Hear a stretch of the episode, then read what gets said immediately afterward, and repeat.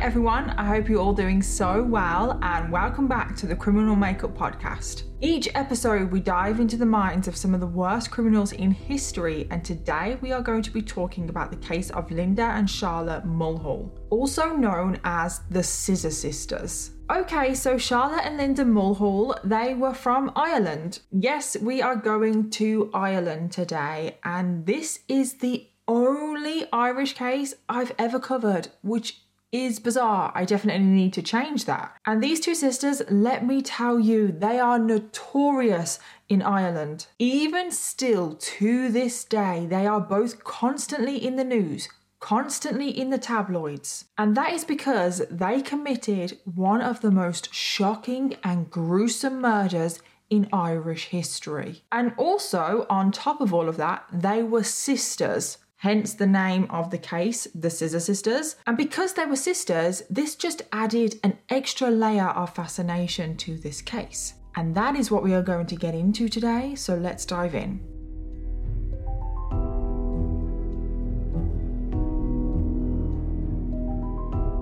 So this case takes place in March of 2005 and I don't know why. I don't know if it's just the cases that I'm picking, but so many of them have happened in March. What is in the air in March? Now, there are a few characters that I need to kind of do the background on. So I'm going to try and do it in the least confusing way possible because I kind of have to just go through the background so you can kind of understand the story. So I'm going to start with Catherine Mulhall, which is like the mother of the family, and she plays quite an important role. So we're going to start with her. Now, we don't know her exact age, which I found really weird.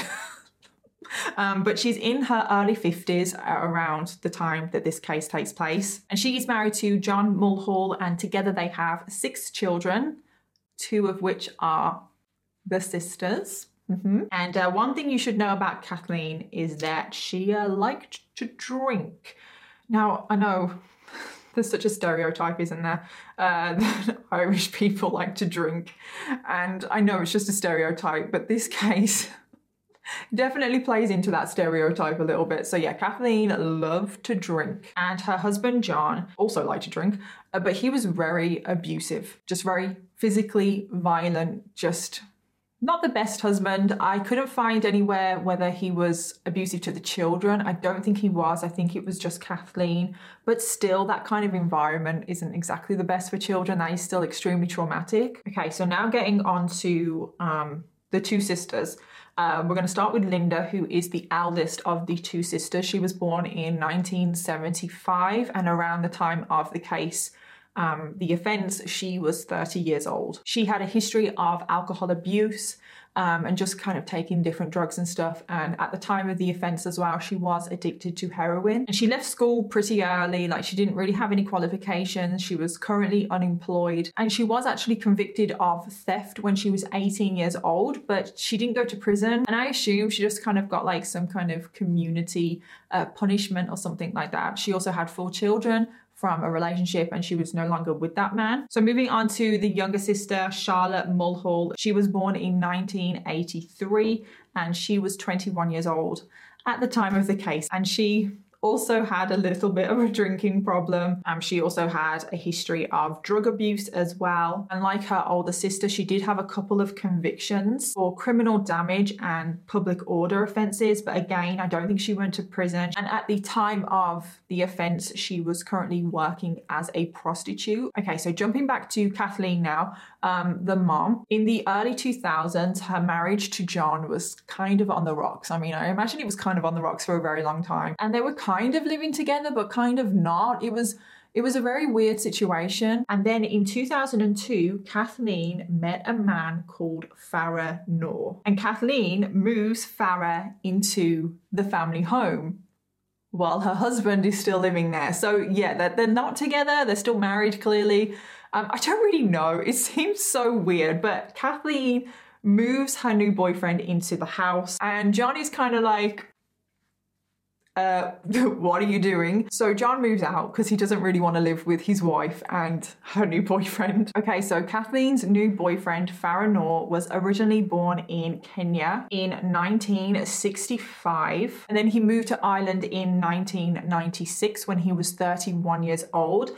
Now, when he arrived in Ireland, Farah actually said that he was from Somalia and he was fleeing the Somali civil war. And he claimed that his whole family died in the Somali civil war. He was claiming to be a refugee of war, which is obviously not true because he was from Kenya. So I don't really know why he said that. Now, I really need to stress this, but Farah is not a nice person at all. He, ugh, not a nice person, okay? He is an extremely violent man, especially when he's taken drugs. There are multiple accusations of assaults against women, including sexual assault. He actually has raped three women that we know of, two of which were minors, and one of those minors was also disabled. And all three of the women that he raped fell pregnant from the rape. He was also very abusive to Kathleen. Some of that abuse was also sexual. So, yeah, I cannot stress this enough that he is not a nice person. And some of these offenses were reported to the police, but he never spent any time in prison. And it just frustrates the hell out of me how hard it is to convict anybody of rape. And I'm not really sure if Kathleen loved Farah or she just couldn't get away from the relationship because she was scared of him. And there's one incident that happened that has stuck with me, like from this case. She phoned one of Farah's exes. I don't really know why she phoned one of his exes, but she did. And the ex said, You've got to get out. You've got to leave him otherwise he'll kill you. So that's why I say, like, I don't know if Kathleen loved Farah or she just felt trapped and scared and she couldn't get out. So it's now Sunday, the 20th of March, 2005. And St. Patrick's Day is the 17th of March, so it was the previous Thursday. But St. Patrick's Day is a pretty big deal, especially in Ireland, obviously. Uh, so the celebrations continue on for a few days. So everyone was still celebrating St. Patrick's Day on this Sunday. And in the morning of the Sunday, Charlotte and Linda are together, and Charlotte is trying to convince Linda to have a drink, to carry on celebrating, to which Linda does agree. So they do start drinking, and then they plan to meet up with Kathleen and Farah, I think. I don't know if they want to meet up with Farah, but Farah's just kind of with Kathleen. So Linda and Charlotte are drinking. They catch a bus into Dublin and they're just walking around, having a good time, and then they meet up with Kathleen. This is not important to the story, but I just think it's ridiculous now at this point. They meet up with Kathleen at McDonald's. I swear, I don't know what it is. McDonald's comes up in so many of these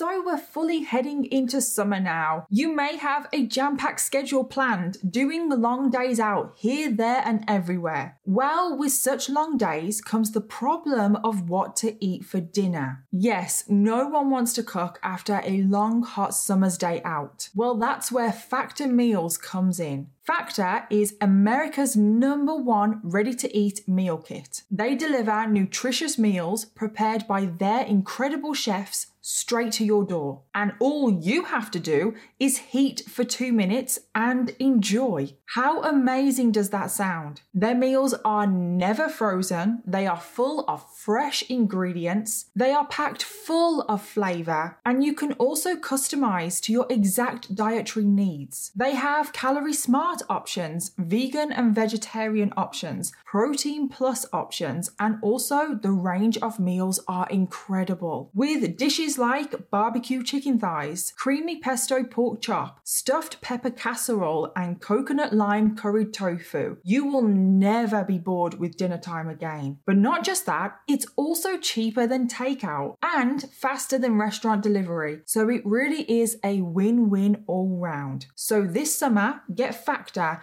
and enjoy eating well without the hassle. Head to factormeals.com forward slash criminal makeup 50 and use the code criminal makeup 50 to get 50% off your first box. That's code criminal makeup 50 at factormeals.com com forward slash criminal makeup 50 to get 50% off your first box.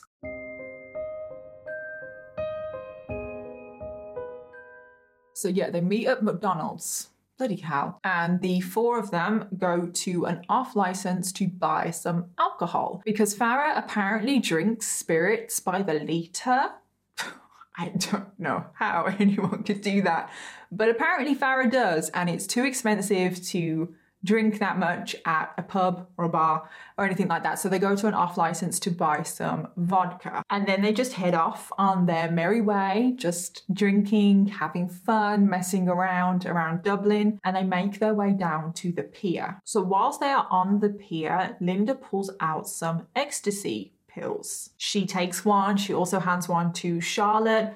And Kathleen sees them doing this. And instead of being like horrified, she asks for one. And Farah, to the relief, I assume anyway, of the three women, declines one because he's very violent on drugs, which is why I say to the relief, yeah, Farah is just quite content with just drinking his litres of vodka. So, this is basically how they spend their day, and it's starting to get dark now. So, they want to continue the party, have nowhere else to go, so they head back to Kathleen and Farah's flat. And on their walk back, Farah, as you can imagine, with the amount he has been drinking, is pretty drunk. And he sees this little five year old boy, which he's clearly not thinking straight. He runs up to this boy, grabs the boy, and starts saying, Kathleen, this is my son. This is my son. This is my son.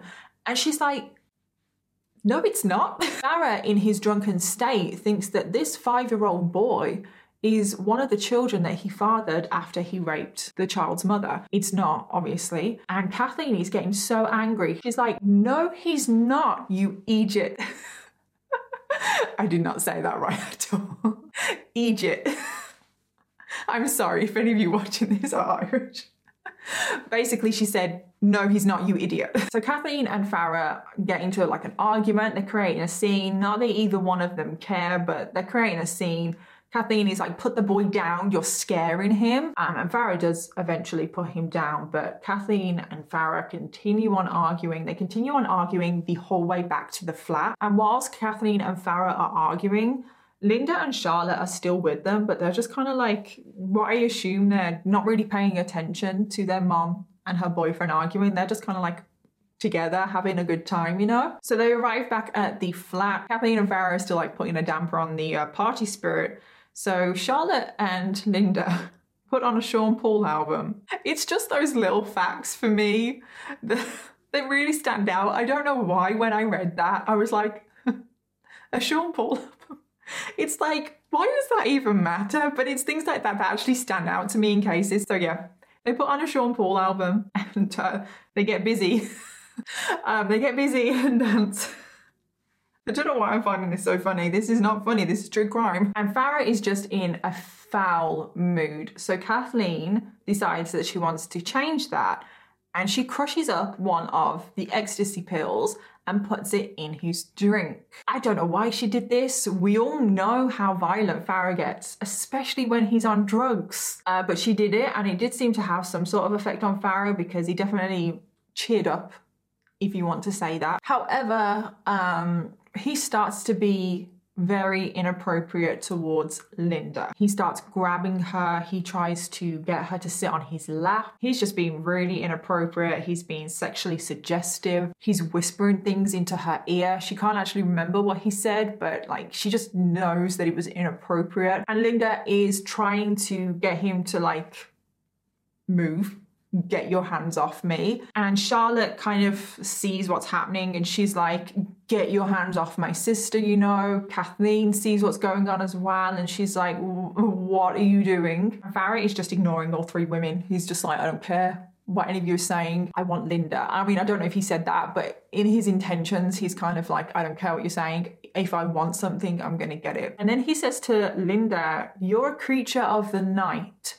just like your mom. Random thing to say to someone. Never actually heard anyone say that to anyone before. I think he's insinuating that Linda's a prostitute. I don't know. But this aggravates Kathleen because she's like, what? And you could say that this is what makes Kathleen really angry, which I'm sorry, this definitely portrays Catherine's personality. She gets more insulted when Farah basically insults her and not when he's trying to you know, with her daughter. That right there sums Kathleen up, in my opinion. But anyway, Farah doesn't like that Kathleen is getting a little bit more angry and he starts making like threatening hand gestures. He actually kind of does this, like insinuating that he's gonna like slit her throat or kill her or something. Kathleen and the two daughters like take him seriously, and I, I, I don't blame them. He's a very violent man, and all the while this is happening, Linda is still trying to like get free of Farah, but he's still got his hands on her. God knows what Farah's intentions are. We all know what he's capable of and what he has done. So Charlotte goes into the kitchen. She grabs a Stanley knife and returns and says to Farah one last time, Get your hands off my sister. He still ignores her, still doesn't let Linda go, to which Charlotte gets the knife and slashes Farah's throat. Now, if you don't know what a Stanley knife is, it's basically a box cutter. You know, one of those knives that like is retractable, like it goes into the little thing. Um, so it's a very short blade, very sharp, but it's a very short blade. So Charlotte would have had to get quite close to Farah when she did that. And it's nothing like what you see on TV or the movies. Blood wasn't like spurting everywhere. Farah actually didn't know what was going on straight away. And he actually gets up. He finally lets Linda go and he's just like stumbling around. And it's at this point that Kathleen turns to her two daughters and says to them, kill him or he'll kill me. Now, obviously, they're all intoxicated, extremely intoxicated, without a shadow of a doubt impairing their judgment on what was going on. But I just feel like Farah has just had his throat slit. Yes, he's not unconscious right now. He's still like stumbling about, but he's still been impeded, you know? Like, you can't just function normally when your throat has been slit, you know? I get that Farah is very violent and stuff. But at this particular moment, was Kathleen fearing for her life?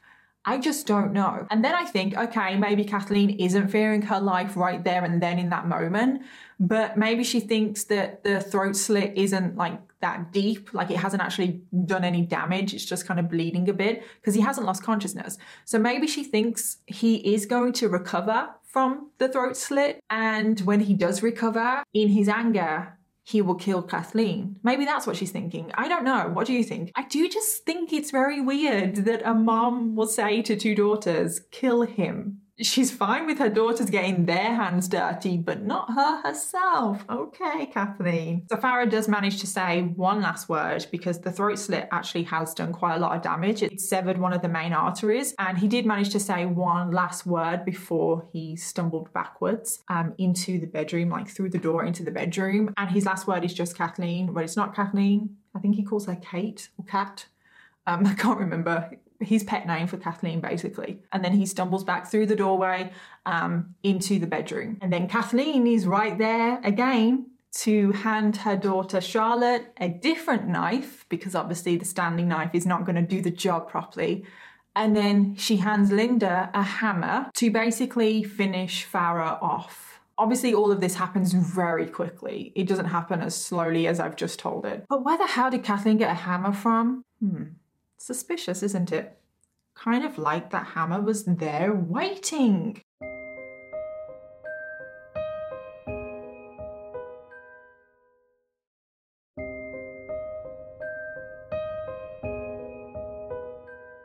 So Linda, who has the hammer, starts hitting Farah repeatedly on the head, and Charlotte, who has the knife, starts stabbing him repeatedly as well. Now, it's not quite sure what happened. Like the two girls can't really remember exactly who started doing what first um, because they're intoxicated and they can't quite remember. And obviously, all of the adrenaline running through them, it's very cloudy, like their memory of what happened. But the autopsy showed that Farah was stabbed at least 27 times and had quite a few blunt force trauma wounds to the head, which would have been from the hammer. And I just want to preface this that whilst the two girls are savagely murdering Farah, Kathleen is just sat on the sofa without a care in the world. So after they finish brutally murdering Farah, Charlotte and Linda start freaking out. They're like, what the hell have we just done? Like it starts to actually dawn on them. And Kathleen is just shouting, get him out. So the two girls move Farah's body into the bathroom. So they've got to get rid of this body. And what do they decide to do? Dismember him. Why? So I don't know whose idea it was, but the two girls get to work on dismembering the body. And the only tools that they have to dismember the body are the knife, the bread knife. I don't think I stressed that enough, did I? It was a bread knife that Charlotte was stabbing Farah repeatedly. So she had originally slit him with um, a Stanley knife and then she had a bread knife. Um, so yeah, all they have to dismember Farah's body is the bread knife and a hammer. Bread knives aren't the sharpest knife. And once again, the two girls are dismembering the body. And where is Kathleen? In the kitchen smoking. Like, I swear, Mother of the Year award that one. Not that the two girls are innocent at all, but you know. So they get to work on dismembering the body and they're just like hacking away at this body with no like plan at all. They're just hacking randomly to try and break up Farah's body. And they take it in turns with the hammer, like smashing the joints and stuff, and then with the bread knife, trying to cut through bone and tissue. It's just, ugh. It took them five hours to dismember Farah's body into eight different pieces, and there was just blood everywhere. The smell. Can you imagine the smell? Linda has actually reported that the smell was horrific. And then, in one final act, Linda decides to cut off Farah's penis, saying that he will not rape anybody else again. And she did this after finding out that Farah had also raped Kathleen. So after they finished dismembering Farah's body, they place the eight body parts into sports bags and just just random different bags and then they get onto the cleanup. And then Linda calls John their father. I don't know if she was phoning him to ask for help. She did phone her dad and told him what had gone on, which he didn't believe her. I mean, why would you believe that? It's a crazy story. Charlotte and Linda are his daughters, so he does go over. I think he's just like concerned about them. I think he probably thinks that they're on drugs, which they are, but I think he probably thinks that they're not thinking straight right now. So he heads over to the flat, and when he arrives at the flat, everything is clean, everything is calm, and he's like, oh, they were joking, it's not real. But then Linda took him to the sports bags and opened the sports bags and showed him. Can you imagine? Dad, I've got something to show you. He doesn't even know what to do. He doesn't even know what to say. He actually just runs straight out of the flat and he just decides that he doesn't want anything to do with this. Count me out. I'm not doing it. I know I'm your dad, but I'm not doing anything about this leave me out of it. So I'm just going to go through the timeline of the events just in case if you're a little bit confused when everything happened and everything. Um, so obviously they were out drinking on the Sunday, the 20th of March. They head back to the flat when it starts getting dark around 6 p.m. on the Sunday. The murder takes place shortly after they return. I don't know the exact time, but it's shortly after six o'clock. The dismemberment took around five hours. So we're technically on Monday now in the early hours, and it's really dark outside, obviously. And all three of the Mulhall women decide that this is the best time to dispose of the body parts.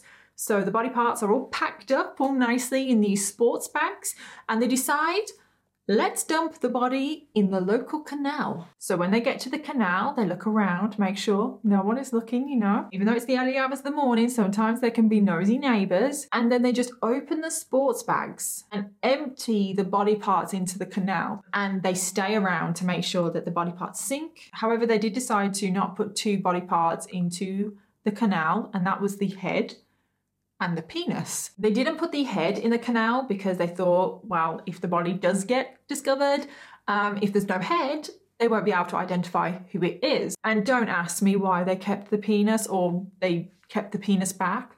I don't know. And I actually don't know what they did with the penis. Don't know. Maybe they just put it in the bin. and they decide that the head needs to be far away from the body. Like it needs to be in a completely different place. So they place the head in a backpack and they go to a nearby town, and there's actually CCTV footage of them just walking around this town, almost window shopping at times, with a backpack. That's just so creepy, isn't it?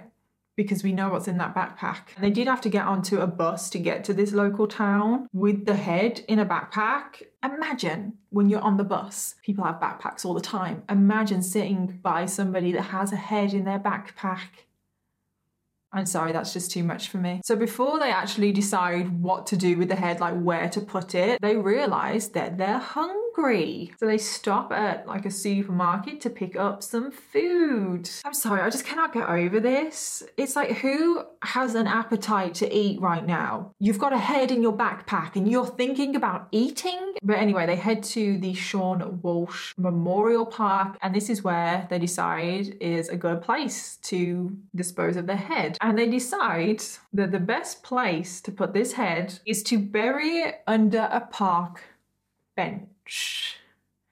Why would anyone think that that's a good place for starters? I don't know. So they get out a knife and they just start digging away at the ground to put this head. How nobody saw them do this, I really don't know. And if you're wondering, oh, did they bury the penis with the head? No. Like I said, I don't know what happened with the penis. I don't know what they did with it. So now that they have disposed of the body parts, they're terrified that they're going to be discovered. So, over the next few days after the murder, all three of them keep going back to the canal just to make sure that nothing has uh, risen to the top and nothing is visible and everything is okay. However, body parts do start to float to the surface. I don't know if they just go to that part of the canal because obviously the body parts could have gone to a different part of the canal. I don't know. And passers by of the canal do start to notice that there are body parts in the canal but they don't believe that they're human. They kind of just thought that these body parts uh, were like mannequin parts or props, like some kind of fake body parts, you know, because it didn't look real. The body parts didn't look human. They had gone like a funny color. But then 10 days after the murder, a foot, well, a leg had floated to the top, and this leg had the foot attached, and there was a sock on the foot. Now, there was just something about the way this leg looked. It clearly maybe looked a little bit more real, but the person that spotted the leg thought, I need to phone the Gardaí about this. I need to report this. So that's exactly what they did. So the Gardaí arrive and they're like, holy crap, this is not a mannequin. This is not um, a prop this is a human leg. So, because there is this human leg, they think maybe the rest of the body is in the canal as well. So, they get a diving team down to try and fish out the rest of the body parts, which obviously they do. They find all eight body parts, which is a complete human body um, except the head and the penis. Now, as you can imagine, finding a body in a canal is going to cause a mayhem with the media, which obviously it did. The media was all over this. There was so much public attention. And what is the craziest bit about this is that there's footage of the canal and there's a little bridge over the canal, and there's two women stood on the canal bridge. Guess who it is? Linda and Charlotte. I can't believe it. It's like when the news was reporting on this crime, the two murderers are in the footage, in the news footage. So initially, the police thought that this was some kind of ritual killing because the penis was missing, and because there was a similar killing to this, like a dismemberment and things missing in London. So they thought maybe these two are connected, but they can't identify the body. So they do release the images to the media in hopes that someone will recognize something because the body still had clothes on it. So because the body parts had now been found in the canal, Linda is freaking out and she starts to panic about the head because she thinks if they find this head, they're obviously going to know who it is and then it's going to lead right back to Linda, Charlotte and Kathleen. So she starts panicking about the head. So what does she do? She goes back to the head. And she doesn't just go back to the head, she digs the head up. So when she digs the head up, she says a prayer over the head. She apologizes to Farah, I assume, for what she's done. And then she says that he didn't deserve this and that it should have been her mom instead, um, which I found really interesting. Uh, I don't quite know what she means by that. Like, it should have been her mom instead. Like, does she mean that it should have been her mom that was murdered?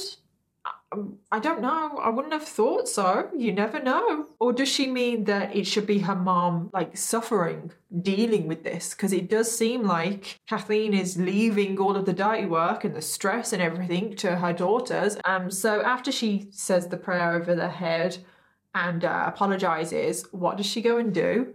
She smashes up the head.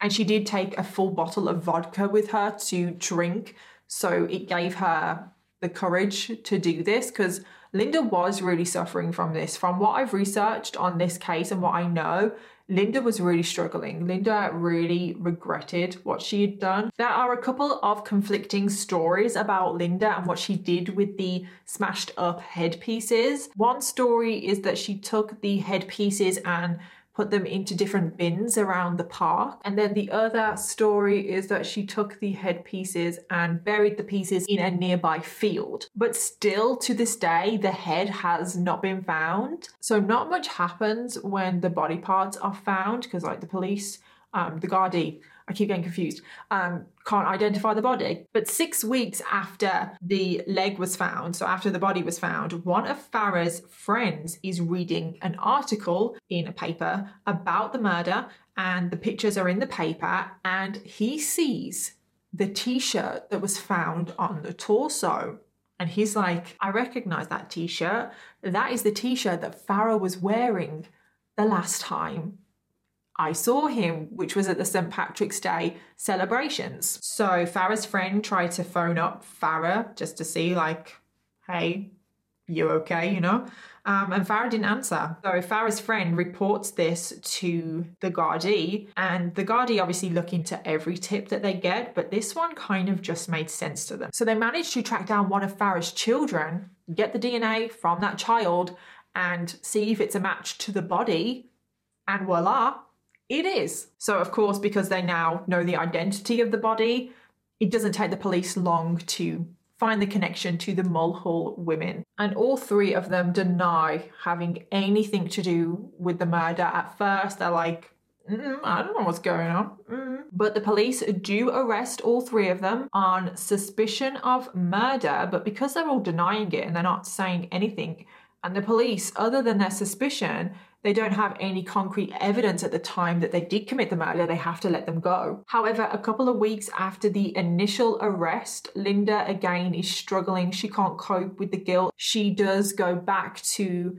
the Gardaí and she confesses everything. She tells them everything. So after Linda's confession, they go to the flat, they search the flat, and they end up finding Farah's DNA everywhere. I mean, of course, the mess that was made after dismembering. Um, they find like traces of blood and stuff, which is enough to arrest Charlotte, Linda, and Kathleen. So obviously, already got Linda. They arrest her. They go and arrest Charlotte. But when they go and arrest Kathleen, she's nowhere to be found. She's done a runner, and the police can't find her. But um, we'll get back to that in a minute. And as you can imagine, due to the nature of this crime, uh, there was huge media interest in the sisters, in the crime, and this is when the two sisters were given the name the Scissor Sisters. It's not really known exactly why they were called the Scissor Sisters because there are no scissors involved whatsoever. So if you were expecting there to be some scissors involved and that's why they're called the Scissor Sisters, um, I'm sorry to disappoint you, but they're not. I assume they're called the Scissor Sisters because they cut up a body and the Scissor Sisters obviously is a catchy name. Yeah, it has nothing to do with scissors or the band. So Linda and Charlotte are both charged with murder of Farah, but they both plead not guilty to that on the defense of provocation, which means that they're basically not denying that they killed Farah, but they're saying that it's not murder because they were provoked into killing him. So they want the charge to be lowered to manslaughter. However, Charlotte was found guilty of murder and she was sentenced to life in prison. However, Linda's defense of provocation actually succeeded. Her conviction was lowered to manslaughter and she was given uh, 15 years in prison. And I don't know why Linda's plea of provocation was successful and Charlotte's wasn't. I'm guessing it's because Farah actually had his hands on Linda and was being inappropriate and God knows what he actually intended to do with Linda. That doesn't really make sense to me because it's like if your sister is being sexually assaulted, is that not enough to be provoked into some kind of action. Belinda also fully cooperated with the investigation. She also showed remorse for the crime, and I think both of those also helped in Linda getting a lesser sentence. So finally, in February 2008, two and a half years after she went on the run, Kathleen is finally located. It turns out that she was actually here in England just kind of living her life. She dyed her hair blonde, she changed her last name, and she was just living off benefits. So when Kathleen finally returned, uh, she faced multiple charges, which included impeding an arrest, because obviously she ran away, giving false information about Farah's whereabouts, also giving false information that would have led to the arrest of both Linda and Charlotte, and also cleaning up the crime scene. And for all of this, she was found guilty, but she only received five years in prison. I'm sorry, what? Five years? I think, anyway, she should have gotten way more than five years. I think the police were even surprised about how little she got. Now, this is just my opinion, but I believe that Kathleen played a way bigger role in this case than what we know of. I mean, she was abused for years, so she definitely had the motive to kill Farah. It was definitely a stronger motive for Kathleen to kill Farah than her two daughters, anyway. And I feel like just the fact that she was just so calm through the whole thing. Like she just sat on the sofa while her daughters murdered her boyfriend. I just have a sneaky little suspicion that this murder may have been planned. And I just feel like just because Kathleen herself didn't murder Farah and apparently she didn't help in the dismemberment, but who knows? I just feel like she's the one pulling the strings, you know? So, fast forward to today, both Linda and Kathleen have been released from prison. Uh, Charlotte is still serving her sentence, and from what I've read, Charlotte is definitely causing a bit of trouble in prison, and it's not likely that she is going to be released anytime soon. And Charlotte now hates her sister, uh, Linda, because Linda got a lesser sentence than her. And Charlotte claims that Linda played a bigger role than her, so why did she get more in prison than her sister? She also hates the name Scissor Sisters because it implies that she's a monster, which she's not. And Linda also doesn't talk to her mom. Basically, all three of them don't like each other. And there's also one final tragedy that happened in this case. So, Linda and Charlotte's dad, John Mulhall, did tragically take his own life. He did hang himself in a park in December of 2005 after Linda confessed to the crimes. So for me, I can't quite work out if this murder was planned or not. I keep flip flopping back and forth. Obviously, this is all speculation. We don't know. It could have been a sudden attack. We could actually just know the story. But I don't think it's too far fetched to believe that Farah was sexually inappropriate with both Linda and possibly Charlotte on multiple occasions prior to this night, and we obviously know that he raped Kathleen. So I don't think it's too far fetched to believe that all three women kind of got together and were like, we're not having this anymore. We need to do something about it. And, you know, kind of plan to kill him, you know? And it's just the way that Kathleen hands her daughters the knife and the hammer. Like it's just all planned, thought out. And just the way that Kathleen was just so calm about the whole situation. Like she already knew what was going to happen because it was planned. Of course, it could have been a sudden attack. I don't know, do I? They were all intoxicated, and this would have definitely affected their mind and how they went about things. But I kind of think it was planned. I just keep going back to that conversation that Kathleen had with one of Farah's exes, where she said, if you don't get away from him, he is going to kill you. So maybe maybe Kathleen thought that killing him was the only way she was going to get free. Um, but instead of her doing it herself, she left her daughters to do it for her. Um, I don't know. That's just all speculation. We don't know. But let me know what you think about this case. Let me know. Do you think it was planned? Do you think it was a sudden attack? And that brings us to the end of this episode. Thank you so much, everyone, for listening today. Subscribe or follow to make sure you never miss an episode of The Criminal Makeup. And if you enjoy the podcast, it would really mean a lot if you could leave a five star review. In the meantime, if you've been affected by any of the themes in this episode, please take the time to look at the description for this episode for some helpful resources. Special thanks to my producers at Audioboom Studios, and I'll see you all in the next one.